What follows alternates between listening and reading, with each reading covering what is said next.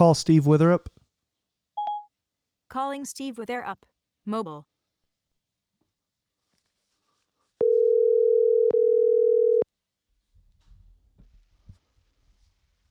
Hey, Hey, man. uh, how are you? Do you hear? Uh, do you hear Maggie's bathwater running? Uh, no. Yeah. Well, i- if anybody else, uh, well, there she is screaming. Uh, if anybody else does, that's that is uh, that's just a few feet away from me on the other side of the wall. But uh, Well, wait a minute. Is Chelsea in there with her, or are you just? I say, hey, you're four months now, so do yeah. your best. Let me know if it's too hot or cold. We no, we left Zeke in there with her, so she should be Oh. fine. ah, good. No problem. Oh man, what are you doing? Uh, well, I mean, this is Sunday night right now, and part of the reason we're recording a little bit later is Beth was gone all weekend, and so it was just me and the four horsemen. So ah, Ah, it would be awesome if you actually called them that. Like and yeah, super yeah, homeschool dad, like uh, yeah. And I can promise you, I'm not just trying to cover up. I've never said that's the first time I've ever said that uh, as it pertains to them. But it's that's always it's fun. They're they're incredibly uh, energetic. So What? like genuinely though, because I, I think I probably know, but w- what'd you guys do the whole weekend? Well, it, it's actually really it's more boring, so I'm not going to uh, go on because what's tough right now is I had to fit.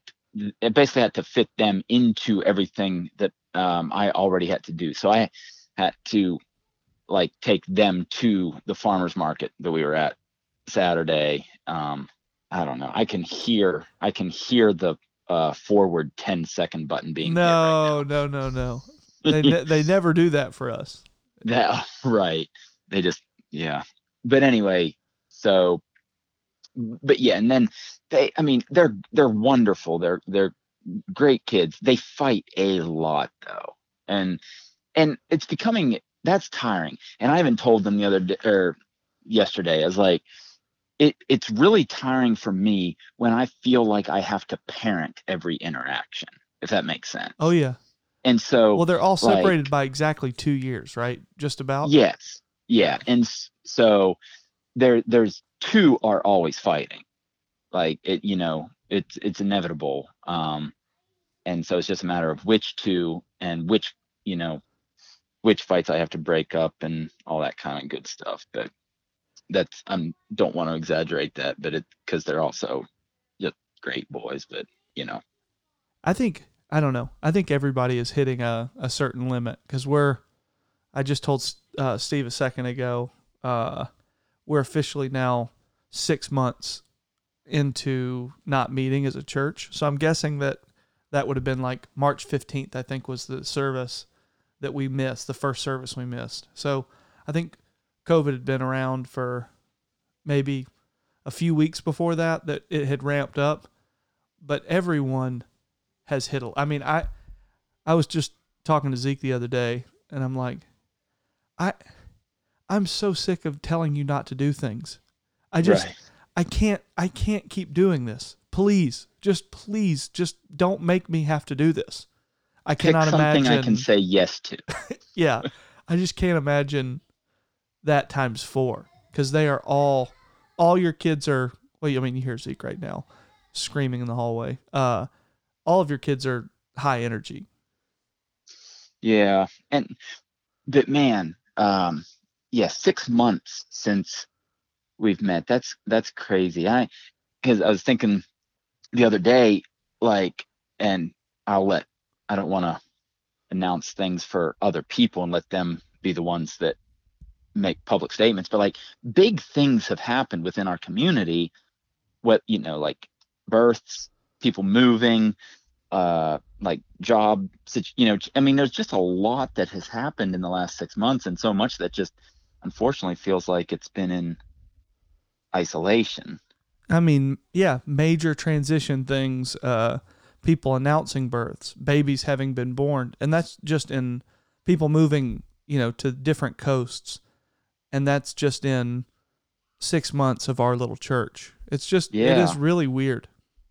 I I saw somebody that had their baby in our church, and I'll just leave it ambiguous. I think they've already announced it, but I'll just leave it ambiguous. But I saw them the other day, and took them took them dinner, and I got to I got to give one of them a hug. We were both wearing masks and we both did it in a very awkward way, but I'm like that's the first time I've I've seen them in person in 6 months. It's just Right. so bizarre. yeah but i'm also very happy for them Oh yeah. Yeah, yeah, yeah. Yeah, it's um it's strange. I I was I you know, contrary to popular belief, I, I don't post everything that I think online. I, I let things sit. I, there's a, some kind of post or writing or something that's been uh, rolling around in my head for a few weeks. Uh, did I tell you, Steve, that I wrote I read that book, uh, that little book, Domestic Monastery by Roll, Rolheiser? no So it's it's you know it's less than hundred pages, and he says that um, he contends that like stay at home moms um, are every are are living like a cloistered kind of monastic lifestyle just as much as monks are depending on what intention they put into it you know in the same way that monks could live a monastic lifestyle. And if they weren't doing it intentionally or whatever then it would be worthless. Um, but he he paints the picture of the home as like the monastery and uh and says that it's a perfect it's a perfect place to meet God in because it's uh in the same way of like there being the order of a monastery there's there is a rhythm to how family life works. And so I have felt like this really I'm glad I read that book because being quarantined even with a little bit of you know loosening now um it has felt very much uh like that. Like it has felt like this real experience of because we we bought our first house in February and moved in. And so we've had this little you know this little backyard space and we have our front yard and we have this house and um I don't know. And you know obviously we had a baby during quarantine. And so we've just been it's been a good opportunity to slow down and to you know find new rhythms and all that kind of stuff. Yeah, and I think a lot of people are finding that like the instinctual um, ability to kind of live a slowed down way um, is has been buried for a long time, and so it feels so unnatural. But I think it's only unnatural because we're so far removed from what once was instinctual. the feeling that I have is that it felt unnatural for the first few months and I feel like it's reordered things for people in a in a healthy way with the way that they view work, the way that they view their family, the way they view their their home, their little plot. Um, I think yeah, I, I th- I think it's been I think it's been obviously it's been extremely tough. I think I, I am very conscious of people that are single or that have issues going on at home and that this has been you know devastating debilitating loneliness and it's made every issue more apparent you know between families and stuff but um and of course there's some of that that's present but i do think overall for me it's gotten me into a better rhythm. What's weird is like even zeke chelsea was telling uh jamie cyrus this today we let the boys uh ride their bikes around at their daycare's parking lot and chelsea was telling her that Zeke has has almost become more of a homebody. Like he was always somebody that wanted to get out and do things and stuff. and and now home represents something totally different. He loves he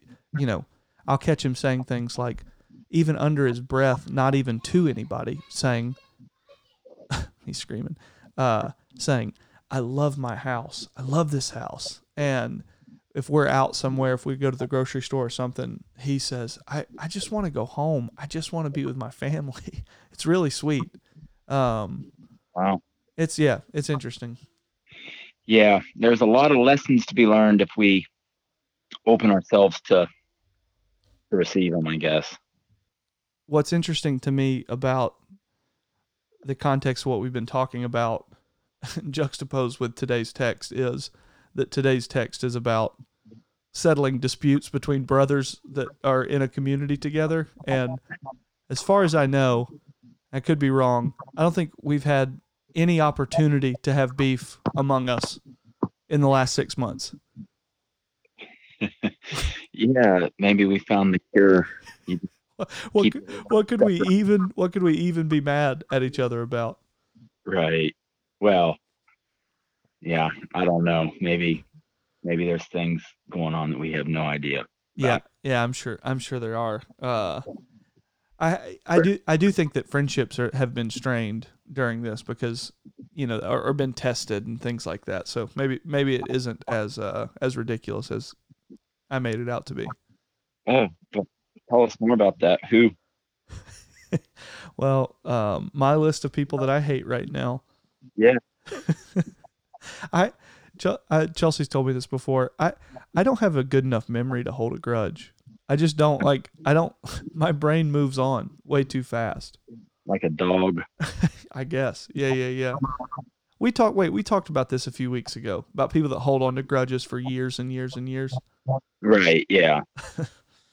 Um.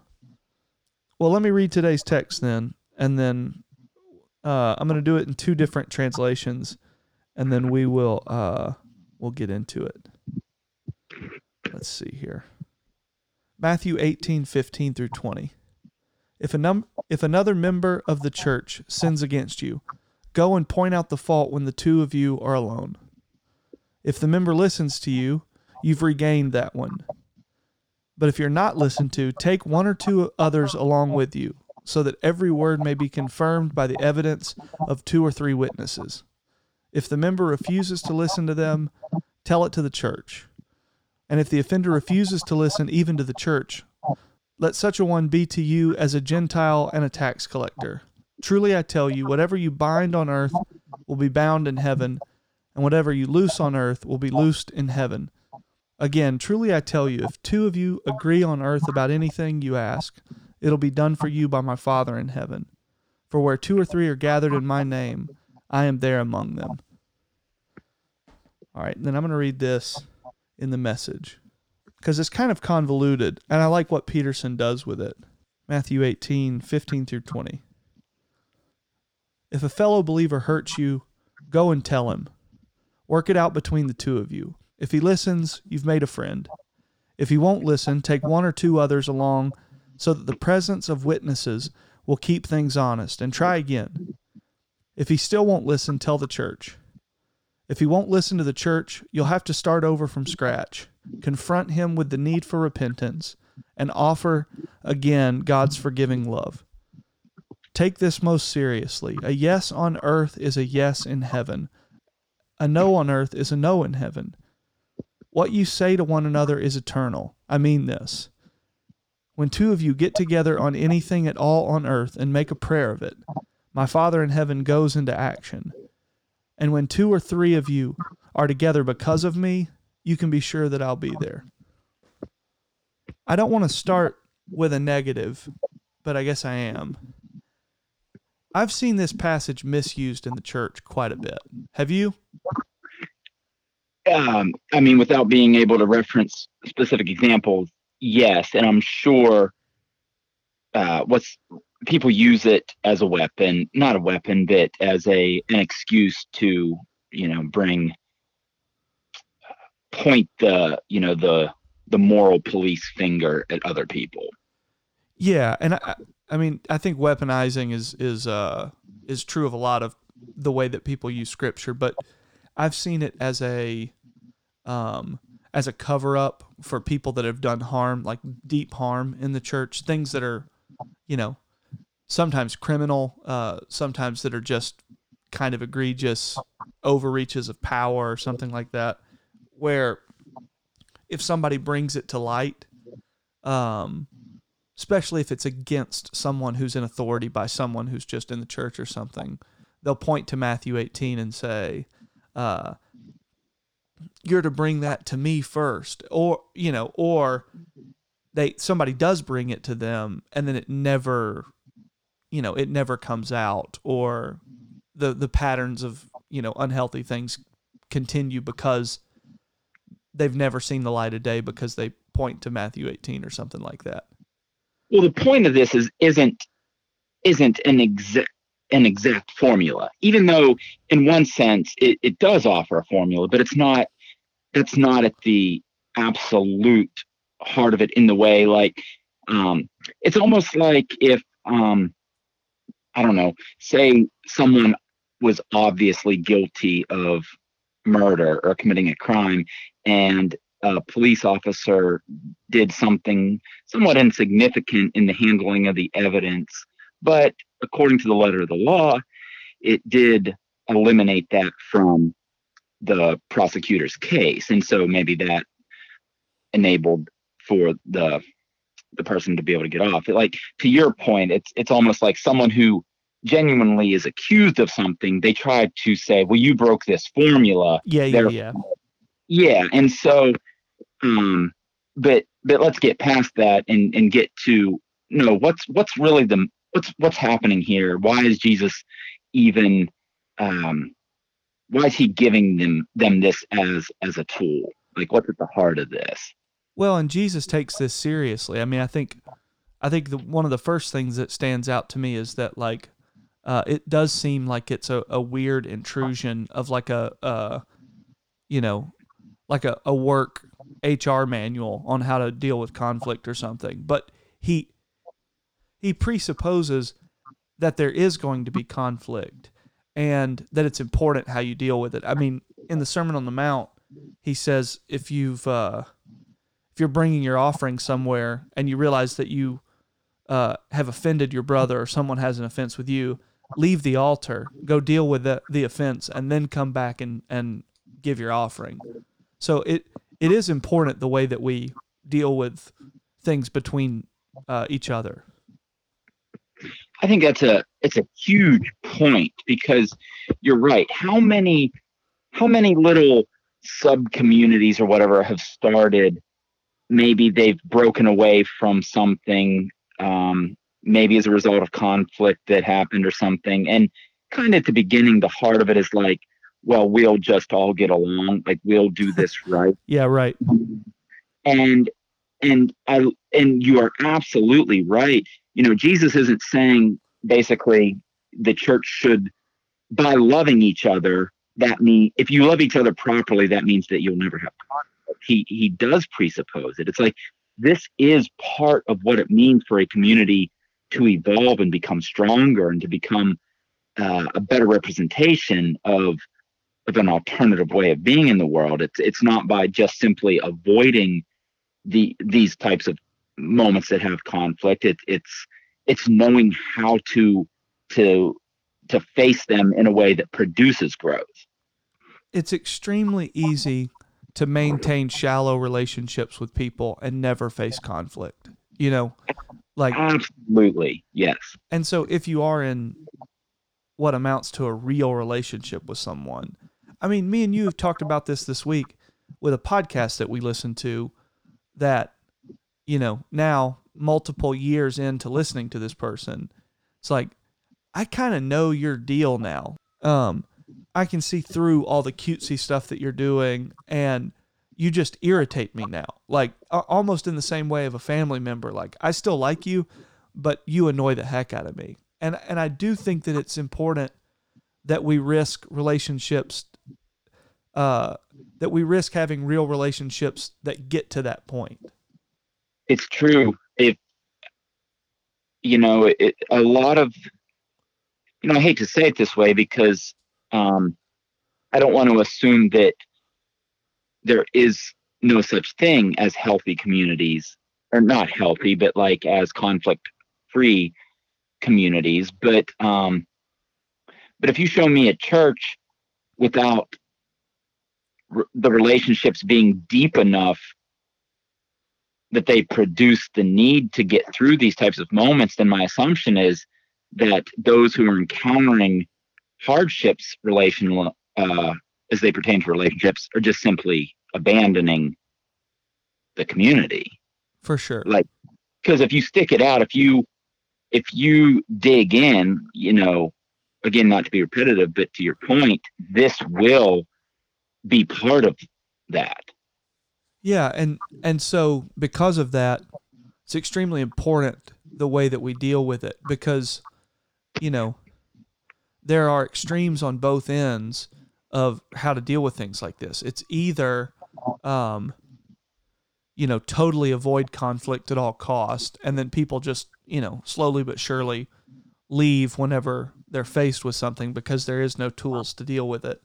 Um or it's just really aggressive and weird and it doesn't things are not dealt with um, with tenderness and there is no kind of order to it it's just shun people from the group and so if you don't fit into exactly what uh, the group norm is then essentially you're, you're just expelled from the group. You can't be a part of it. And so it doesn't it doesn't ever seek restoration.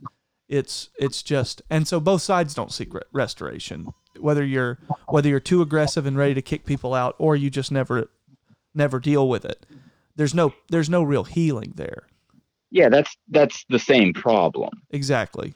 Being uh yeah being um, uh, just showing itself on two different ends of that spectrum. Um but you're right and it seems like a lot of times the goal of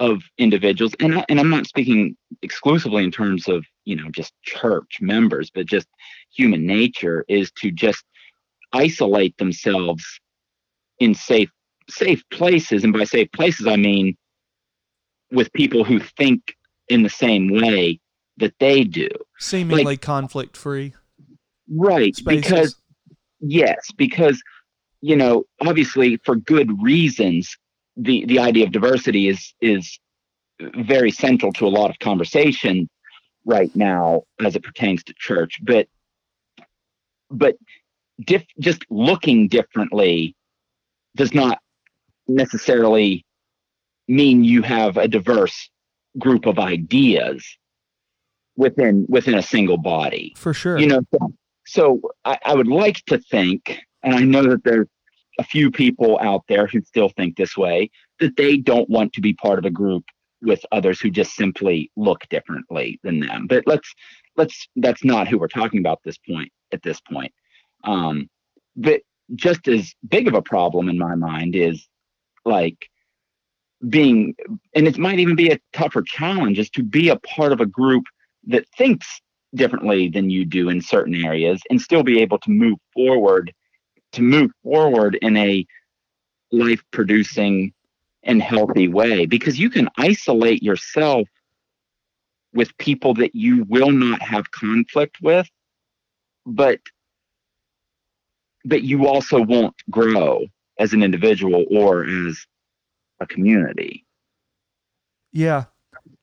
One and maybe maybe well not to interrupt sorry but maybe conflict isn't the right word because like what would be a better word to i guess t- describe what we're talking about? Because it's not like there well there's different ways to look at this. Um and i'm not talking about okay you stole my you know you stole my i don't know favorite pen that i like to take notes with. And so we have a like you know so i have to confront you with that and we have a conflict. It it just feels like you know there's there's a better way to describe it because it seems like a lot of the division in the um in the in the in the splitting and the leaving and the abandoning of the things that should be producing growth you know it's more like it's more of just a different way of of viewing certain ways of being Yeah, well, I think it's that. I think there's ideological kinds of things where you just know that you don't line up with someone values or politically or whatever. But then it, there's also just stuff that happens at like a soul kind of a level, like at the emotional kind of place in your heart, so to speak, or whatever. And the thing that I think is interesting is like it, and this is in the message. It says if if a fellow believer hurts you, go and tell them, and like I am. That that is like that sounds horrible. Like that is not that's not my natural inclination. If if I feel hurt by something, it's the the move is uh, one get over it. Two, if you don't get over it, just don't think about it. And you know, like the idea of going to someone and humbling yourself enough to say, "Hey, something that you did hurt me." Does that does that sound foreign to you, or as foreign to you as it does to me?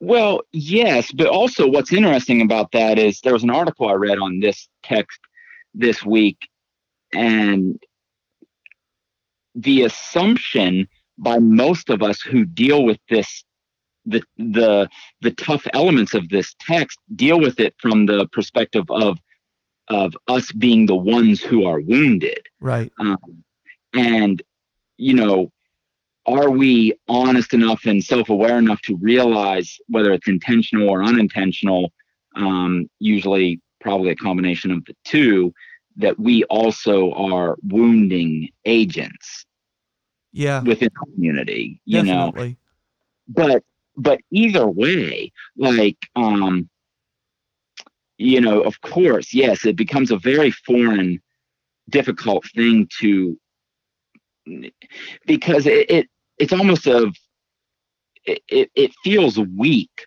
to say that you wounded me you Right. know but then also we are very surprised and taken back if someone would say you know i wounded you right. or um so from both sides of that it it's you know it's funny. Th- this is the type of text that it's like it's so um it's so obvious what the message is. It's not like we have to dig deep into this in order to bring out obscure meanings right. It you know it's not it's not hard to figure out what it's saying. It's just extremely difficult to implement into our life. You know- it's very easy to think about this ta- this text in a detached way. If it do- because it but it's extremely hard to engage in this sort of thing when you're the one who has been wounded and hurt. And you know it it, it goes on to say obviously like bring two people two or three people with you to that brother or sister who's harmed you and get them to be a part of it which is its own another layer of like weird vulnerability of bringing other people into a situation where you know maybe when you bring the hurt out into the light of day and you have to say what caused it you know you wouldn't want to show yourself that weak to other people. And i'm projecting this would be my thing uh and so you're bringing other people in the community and then if that doesn't work bring it to the church and all that kind of stuff. And so it's this what may have started as a small thing that gets snowballed into bringing other people into it and it, it is given a level of importance that you know may feel like it's not commensurate with what the actual initial thing was. But i mean to to make it specific um i had some like distant family members who will truly never listen to this that irritated me about something. Just it was a weird dumb family thing. Like you know just hurt one of my nuclear family members. And i thought about it and about dealing with it and about like you know calling them and going through all the stuff. And I was like you know what? Instead i'm going to block both of them on facebook and i'm never going to talk to them again. That was i mean and that's kind of where it stands at present. And i i just know that all of us have something like that where we are absolutely not dealing with things. Well you're right and but it, yeah it, it, it's a weird balance because we all know people who um you know i don't know you say something just in passing as a small joke and they come to you with a eight page Right.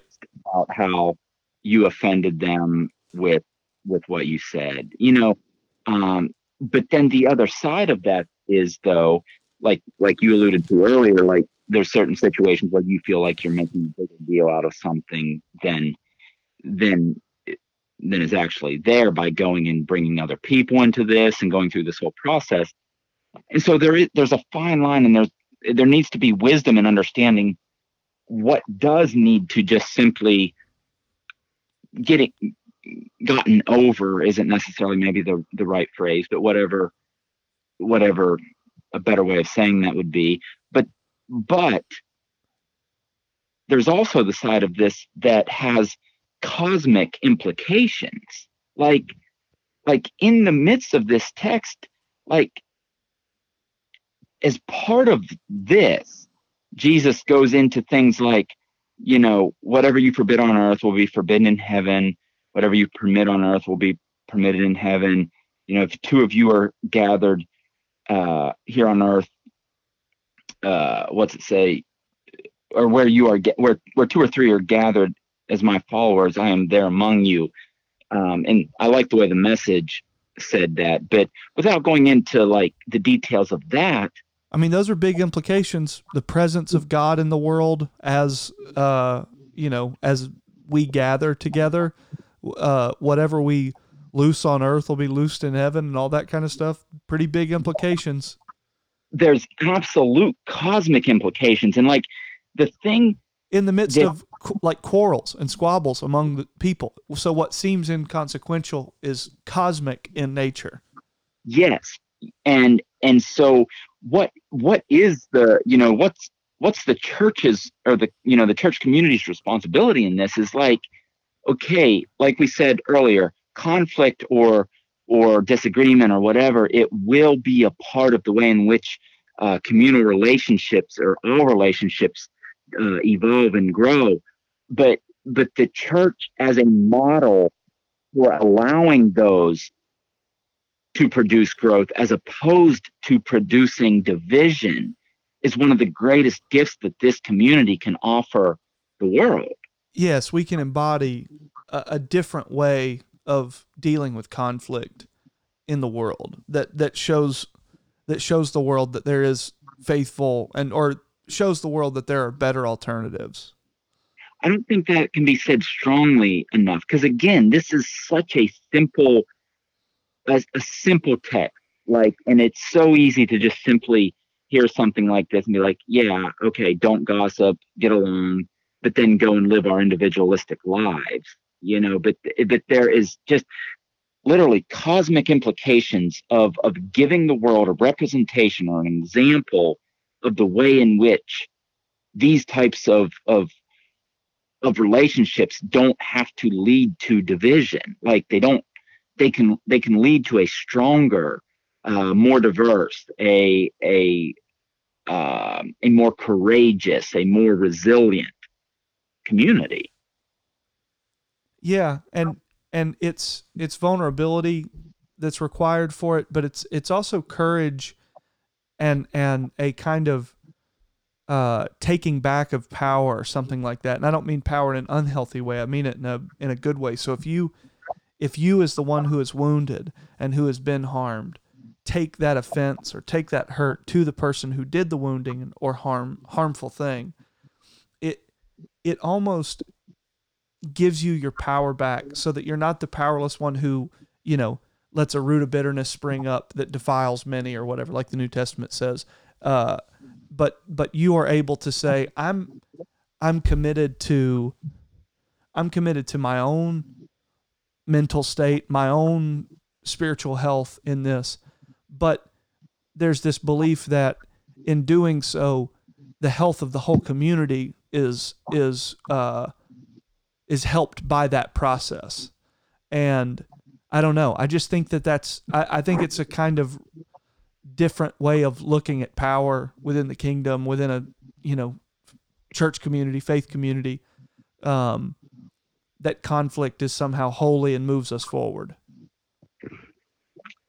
It's true because, well, maybe we can talk about this for a little bit because, well, we've alluded to this in, in different podcasts. And usually when we allude to it, we talk about how we don't want to necessarily get into the idea of cancel culture, you know, but speaking to that just a little bit, my my thought often goes to have we lost the ability to forgive? Like what what does what does forgiveness look like in the midst of this? And and how vital is that concept in relation to you know uh, like a more beautiful expression on the other side of the conflict. Yeah. Well, it's it's funny that you mentioned cancel culture with relation to this because uh, I read Diana Butler Bass, uh, who is great writer, but is ex- awesome. yeah, fantastic. She's um, extremely outspoken politically. She's very uh, you know very progressive, very much on the left, very adversarial against uh, the modern right and that kind of thing. But anyway, when she wrote, uh, she wrote kind of like a, a Twitter commentary on uh, the lectionary passage today, and she said uh, she titled it "How How Jesus Cancels," and she said today's lectionary reading hint it isn't easy uh, and it's about truth. Then she goes on. She says. Uh, read it in tandem with this. Oh, owe no one anything except to love one another, for the uh, for the one who loves for the one who loves another has fulfilled the law. The commandments are summed up in this word love your neighbor as yourself. Love does no wrong to a neighbor, therefore, love fulfills the law. Also, note Jesus loved Gentiles and tax collectors, talked with them, healed them, invited them to dinner. Love your neighbor, especially in resolving disputes and creating a community whose witness is love. That's the point. So, quote, canceling, end quote, moves toward embracing a healing of our own grudges, and dispersing gossips and lies, making possible the community that breaks down boundaries between people, especially of race and class. There is effectively no canceling in beloved community, only love. If this mini reflection isn't entirely clear, the first tweet, how Jesus cancels, is ironic. Jesus doesn't cancel. Jesus creates a vision of truthfulness that opens the possibility to love our neighbors as ourselves blessings as you consider these words of Jesus. This isn't supposed to be easy. It's about moving past our own pain and delusion to love of neighbors, love of our neighbors. We've got a lot of hard work ahead of us, and Jesus' wisdom here spoke to me today in an unexpected way. I thought that was really good because, you know, my gut instinct, her gut instinct, I would guess, would be to anyone who is uh, seemingly oppositional to you or that is pretty pretty different than you ideologically uh, is to just get them out. And and that is exactly the opposite of what jesus is saying. Yeah i think that's a that's a tremendous point because whenever we read you know it's like okay try to resolve this you know go through these steps but if it doesn't work, then treat them like tax collectors and, and pagans. Then yeah. we, you know, if we're honest, a lot of us read that, and basically that's the equivalent of uh, deleting their um, blocking um, them on Facebook. Blocking them, yeah. Just uh, showing you I don't. anyway, taking sorry. them off Google. Take right, but but that is the case. And but but just like what she she said in that that quote that you were reading it's like okay well what does that mean? How does jesus what does jesus think of tax collectors and and um pagans? He you eats know? with them exactly. He he he seeks out conversation with them. His arms are always extended um yeah so, yeah because we take that as oh, treat them the way you do Gentiles and tax collectors, and uh, and and, and cast them aside, and that that does not read well with the life of Jesus or you know the message of the early church. It's like Gentiles, oh, they're actually a part of all of this, and uh, and Jesus eats with tax collectors and welcomes them in. And along those same lines, you know, if whatever the modern day label would be that is equivalent to pagan or tax collector, basically in our mind, those people have nothing to offer to our growth. And so, like, the perspective is, uh, you know, if whether we're blocking them on social media, whatever, the pers- we we do that because they have nothing to offer to my perspective. We have we have shut them out as potential um, contributors to the expansion of my understanding of the world. Yeah, I mean, you and I have personally talked about this. I I've been really trying to listen to people that I disagree with, kind of uh, at a foundational level, just so that I don't, you know, deal with their thinking in a way that's not charitable, but not just that, but that kind of lumps them into something that is easy to, um, that's easy to cast aside. Um, I, I, I don't want to, I don't want to deal in a shallow way with people. Like I, I, I don't, I want to get to the heart of things, to into people's motives and hidden fears and legitimate concerns and that kind of thing. And I, I think even if you never change your position on things, I do think that it's important that we see people as they are and not as this caricature that we paint of them or this way of othering them to put them into, you know, opposing camps or something, these simple dualisms, instead of dealing with like the subtleties of human nature. I mean, we are not in like it we don't fit as easy as we would that we think that we do into left or right or all of these, you know, all of these dualistic kind of things that are presented to us. And not even close. Like you you can't say that in a in a strong enough way. It's just that true. You know, and I don't want to ever be someone that someone else is afraid to voice an opinion around. You yeah, know? Anything, of course. Right. Yeah. And so so within so within a community, again, I don't want I don't want to be a member of an echo chamber. Like um I, I think I've talked to you about this before. I almost especially as it pertains to offering sermons, like I don't want to preach to an echo chamber. Like I don't Not at all. It's no, boring. I, it, it absolutely is. And because for a few reasons, but for one reason is that I know that I haven't arrived at the proper conclusion in all the things that I'm speaking about. And so I need alternative perspectives. I need questioning, um, you know, as it pertains to things that I have said or ideas that I've expressed. And I, and, and I don't ever want to be someone that doesn't feel like a, you know, as a space that that that is able to be expressed. And i know that's you know expanding a little bit from from this text you know and um it's like because of course if i hurt or wound somebody I, I want to be somebody who they are able to come to and say you wounded me in this way. But but even then beyond that like as as a speaker or whatever it's like i i want to be someone that welcomes um ideas that that might conflict or offer nuance or offer unique perspective or or you know angles that I haven't considered. I mean, it's how we grow. It's how we it's how we reach wisdom. None of us none of us contain it all.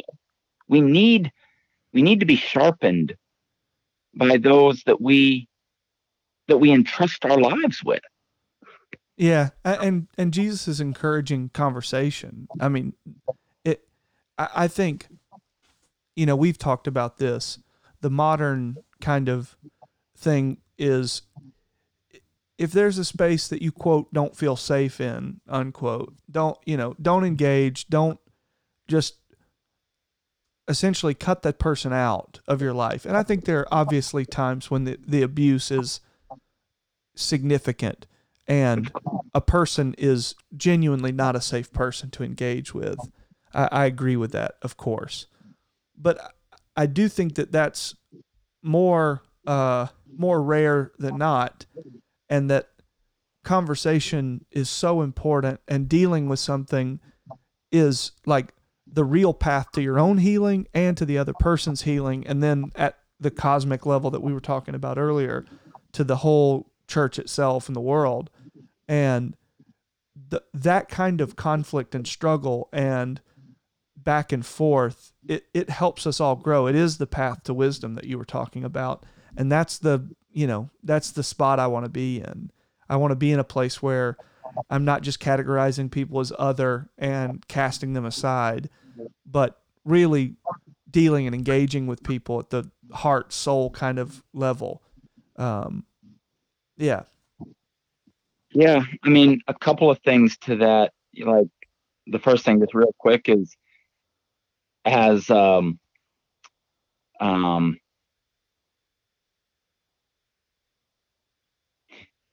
as ripped from today's headlines as you can get in a sense someone can vote for a candidate that you are not voting for and still offer beneficial things to your world or to your life?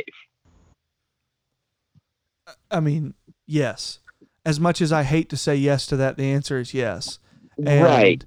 and but go ahead. Well i was going to say but the other thing is what is what is one of the the main roadblocks then for all of these things that we've talked about from happening? Or what what's what's one of the main ingredients that needs to be in place in order for what we've been talking about to take place? And and it is simply just this that you have to be immersed in the community out of which this type of these types of interactions can happen because like I, I know that it is just so it's it's it, it's just drawing on the same you know thing that we talk or so many people are saying that it that it's so true.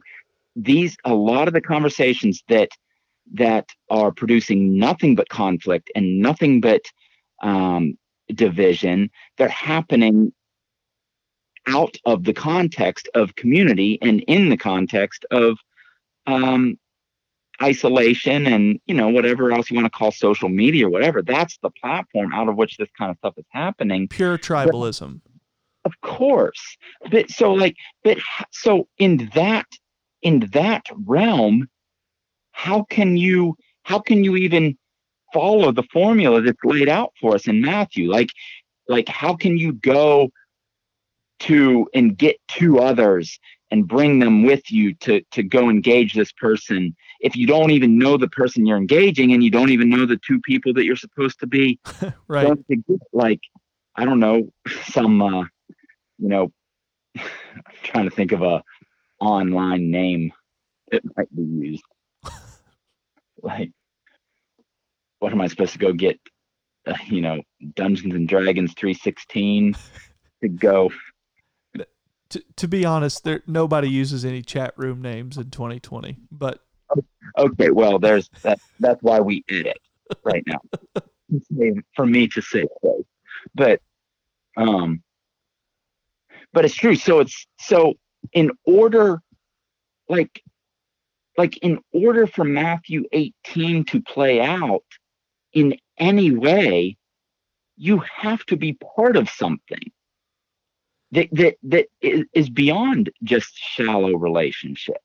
Because these witnesses that you are supposed to go and get and bring into this conversation this isn't just some uh, distant objective judge to hear the facts and, and someone random like a like a jury of your peers but that you don't know any of them. No they know you. They know your tendencies. They know the other person and they know their tendencies and they can speak into the the specifics of the issue. It's like, man, I I, got to be honest. I know that your tendency is to, you know, is to um, is is to get offended by by this because of of something and and I really think it's something that you need to work on and I really don't think that they meant to offend you because I know them and I know their heart and I don't think that it was an intentional so that's you know, yeah that's the huge thing to me is that is that there are people there that are not caught up in the emotions of this and can see both people charitably and say no no no I know this person's motives here I know what they're scared of. I know the things that they do that are good and the way that they are in the world. Uh, and yeah, it, it is. And, and the bigger thing to me is that it's in, like it's in the spirit of reconciliation.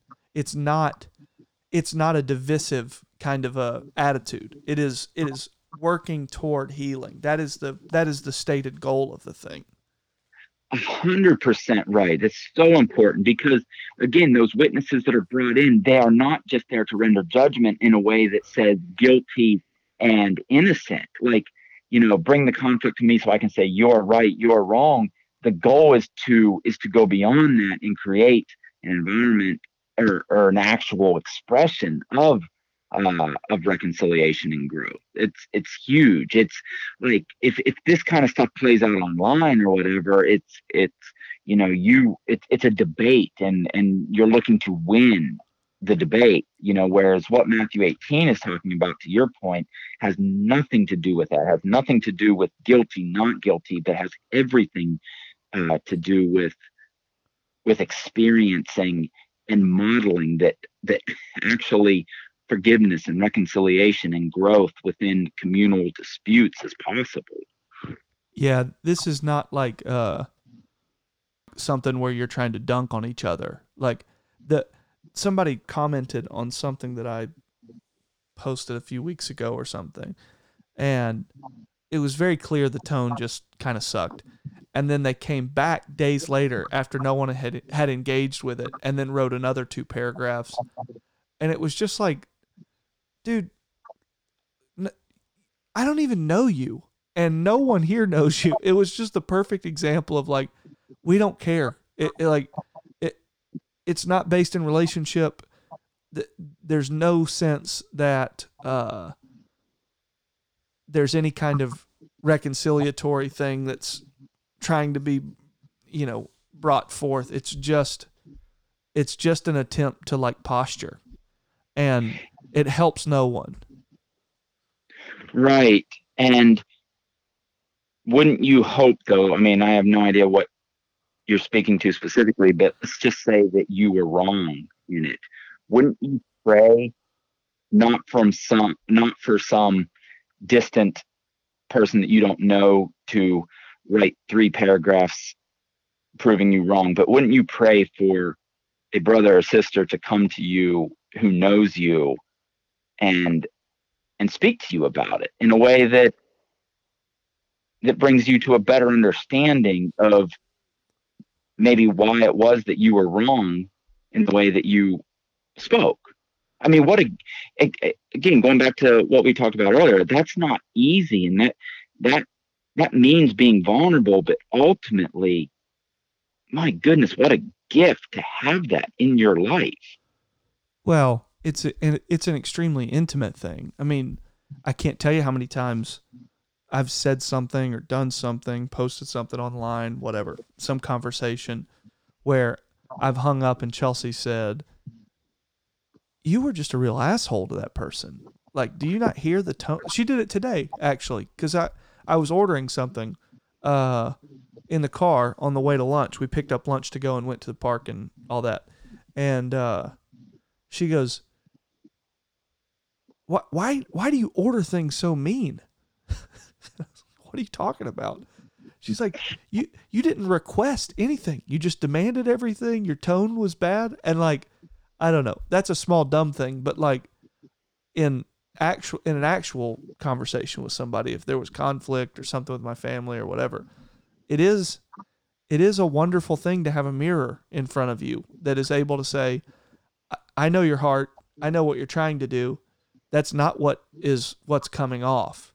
That's your, you know, I, I don't know. I just think it's an intimate thing. I, it just Chelsea is a good example of that to me.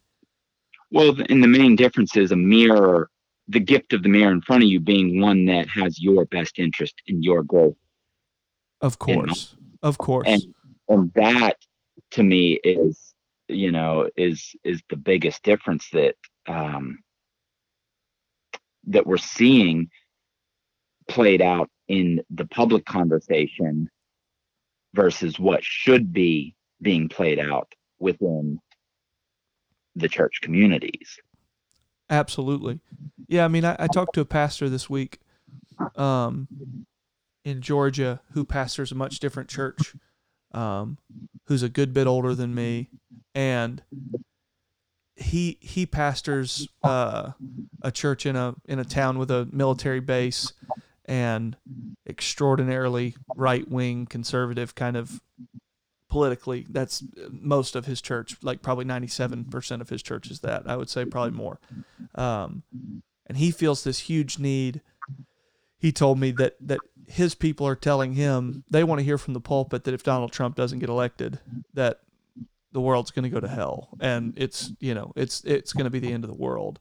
And without it being as uh, as intense as that here you know myself included we're all kind of uh, you know npr stickers on the back of our subaru left leaning folks and feel like if donald trump gets elected the world's going to go to hell. And it uh, basically we both had this this kind of shared thing of isn't the church supposed to exist outside of and above this sort of thing? Not not in a way that doesn't deal with the world but that is it's a higher level of being than the way we're to be uh, you know as citizens of a country. Like we we're we're supposed to be called to something higher. And so i do think it's important how the church models how to deal with differences within it that you know that we are able to mm-hmm. appeal to this thing of being citizens of kingdom of heaven and all this stuff. If if we believe any of it if we don't believe any of it then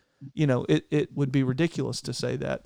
But I do think that there's some call to the church to model what what differences can look like. And it's not in a kind of cute passive oh we just kind of hold hands together and say we get along now. Let's all say it in unison we get along it's like no it's going to be a lot of conversations and a lot of you really hurt me when you said this. You shut me down when I, we were talking about this and it was ridiculous to me and i'm mad about it and oh well you actually did this to me and it, i don't know. I just think it's going to be messy it's going to be hard it's going to be weird but i do think that it's worth doing worth pursuing. No, of course. The the call is not for the church to model to the world how to avoid any of this. It's how to uh, model that that the good can still be pursued and produced out of it. yeah And you know, like I've used this example so many times, but it's like, uh, you know, when I look to nature, it's like, how are these beautiful, majestic mountains formed by this collision of these tectonic plates? You know, so it's like, it's like it's not this avoidance, like eh, like you said, everything just, um, you know, nope, head, head in the sand or head in the ground or whatever, and you know we don't have anything to do with with with uh, the way that the world structures itself. We don't care about how food is grown how our local economies are established or um, you know or anything like that. We don't you know we're just gonna go to to church and sing songs. It, it, it's it's not that at all but it's it's how can out of these collisions there be beautiful things ultimately produced, majestic, holy things produced. yeah cosmic things. And i i think that uh it's a it's a huge challenge for me that that we're supposed to have conflict in a in a way that is in a path towards healing and reconciliation rather than just posturing. Yeah, and you know, and we've we've bounced around a lot within this as as um as far as like kind of what we're alluding to, whether it's just these you know two individuals who uh, you know uh you sat in my seat last week at church and so now i'm i'm holding a grudge or whatever all the way up to like you know you you think this way politically and and that's in opposition to the way i think. And so you know we now have conflict. But and and again there are petty things that we all need to get over but but i think that it it's all part of this same it's all part of the same conversation that we're we're having now. Like they're they're not separate because it it it just it's literally it's all about from the smallest of incidences to the the largest of ways we organize ourselves collectively it it's about how can these communities not be destroyed by div- conflict in a way that produces division but how can growth or mountains or whatever holy thing is on the other side how can how can that find itself being a real present in the world you know so so so all of it matters you know it's not just the it's not just the big things it, it it's the smaller it's the the way that you interact with the way the person that you are ordering food from matters Yeah. the way that you are, are having conversations with people who oppose you politically matter Yep. like and and we have to treat each of those as if they have cosmic implications I mean, we're, I talked to somebody last week that was talking about uh, they're preparing. They have like basically a prepared speech to give their family when they go home for Thanksgiving, and uh, it's not great. It's it's Um, tone of it's probably not going to be good. And I do, I do think that there are people who are, forget the family of God, who are, who are like forever separating themselves from their families because of divisions and differences of opinions politically. And I do believe it's important. I believe that voting is important. I believe that like, you know, trust me, I don't I don't think that this is not a, a important election. I don't think that our our ideas politically don't matter. I believe they matter a lot. But I like there's there's some ir, like irreconcilable, irreversible damage that's being done right now among people that really love each other. Like, man, I saw people that were in each other's weddings and have been friends since they were children that were arguing on Facebook back and forth publicly on a thread the other day.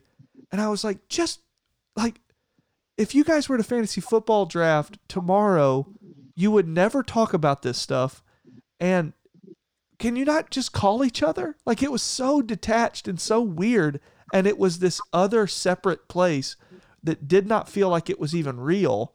I don't know. It just, I, I think it's a very strange time. And I think that uh, we are finding excuses to divide to divide ourselves even more than we already are. Well you bring up a good point there that you know obviously facebook didn't exist in the time that this text was being written but you know it says go privately and point out yeah, right. and and that wasn't uh and and that was intentional because it's like how do I how you know there's so many there's well there's a lot of things wrong but one of the one of the things that I think is so destructive is private conversations are being held publicly Yep. and and well and i guess just the you know the short are It's, being it's held backwards. It stuff that stuff that yeah starts public and then goes private is in the wrong order. Like it's supposed to start privately between two of you when you're at your most vulnerable and and when you are not posturing as much. oh of course and and it's it's being taken you know, and it's being hashed out outside of the context of of community. And say that doesn't mean like doesn't mean to create this, in, you know, uh, inclusive community of like, well, we keep that within the church, you know, our, it, but it's it's it's bigger than that because it's it's about the intimacy. Like we've already said it's about the intimacy of knowing the people that you are um, engaging with.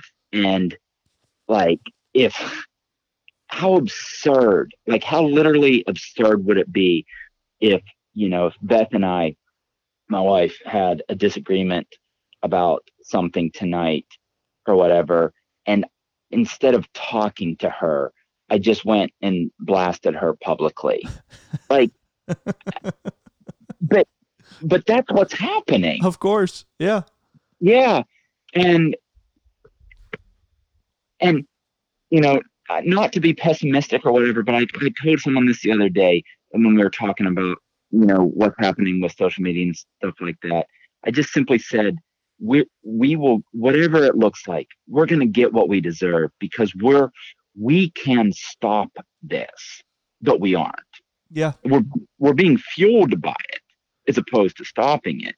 And what we're not stopping looks very, very different, you know, than than Matthew 18, which which gives a representation of a genuine, true relationship uh, or a relational community that desires growth, that desires to become courageously resilient in the world. Yeah. And and vulnerability and, and anger are different things. And uh, I I think I was listening to Hidden Brain or Invisibilia, one of the NPR podcasts, and they were talking about how they did this study and uh, that anger over and against every other uh, emotion, feeling, uh, human experience it, even even more than sexual arousal is more is the most contagious thing that we are so drawn to anger. And i thought that was extremely interesting because it, we do operate from that place. And i guess it, there's some kind of mental reward system. And I, they, that's how they measured i think was with the dopamine or endorphins or whatever but whatever we whatever anger produces we're addicted to it and uh, yeah, it's just a scary and weird place to be. I, I know we've talked all over the place and around and around this, but I do think it's really important, and uh, hope it's hope it's helpful to to someone. Well, again, the, the the text speaks for itself. So you know the way that we went on a thousand different tangents and everything doesn't detract from just the simple message of of what it is saying, and you know, again, just it's it, we know it do we apply it? You know, do we embody do we embody the uh, the truth that that we hear? Yeah, and do we risk relationships that uh, that we would even come to a disagreement within? Um, or do we stay in shallow relationships that never would ever get to a place that a disagreement could happen? I think it's important for the church, for our church specifically, to be in relationship to the point where we we do get sick of things or we do encounter our differences. Um, so anyway, well, uh, this is good. I I will uh, I'll pray for us and then we'll we'll jump off here. We're probably past time, but Lord, thank you for who you are. Thank you that you love us and risk relatedness uh, with us, your people, with the world. Um, we want to do the same thing. We want to risk relationships with each other um, that get to the point where our differences become highlighted um, in ways that you know bring about conflict, and we want to do that well, Lord. And so I pray that you would help us, help us as we're more isolated that we than we've ever been, but we're connected online in all these different places. Help us to be charitable to one another. Help us to follow this pattern taking things privately to people in an effort to find healing and um, something bigger is happening within all of it lord and i just pray that we would lean into that that we would feel and sense that like reconciliation is there's something happening at a cosmic level when we do it well. And so, um, yeah, thank you for your presence. Thank you that you pursue us. Um, thank you that even when we mess up this pattern, that uh, your grace outruns all of it. Thank you that you um, are with us and in us, and that we have union with you. And we're, um, yeah, we're grateful. And we pray that your kingdom would come, your will would be done on earth as it is in heaven. In Jesus' name, amen.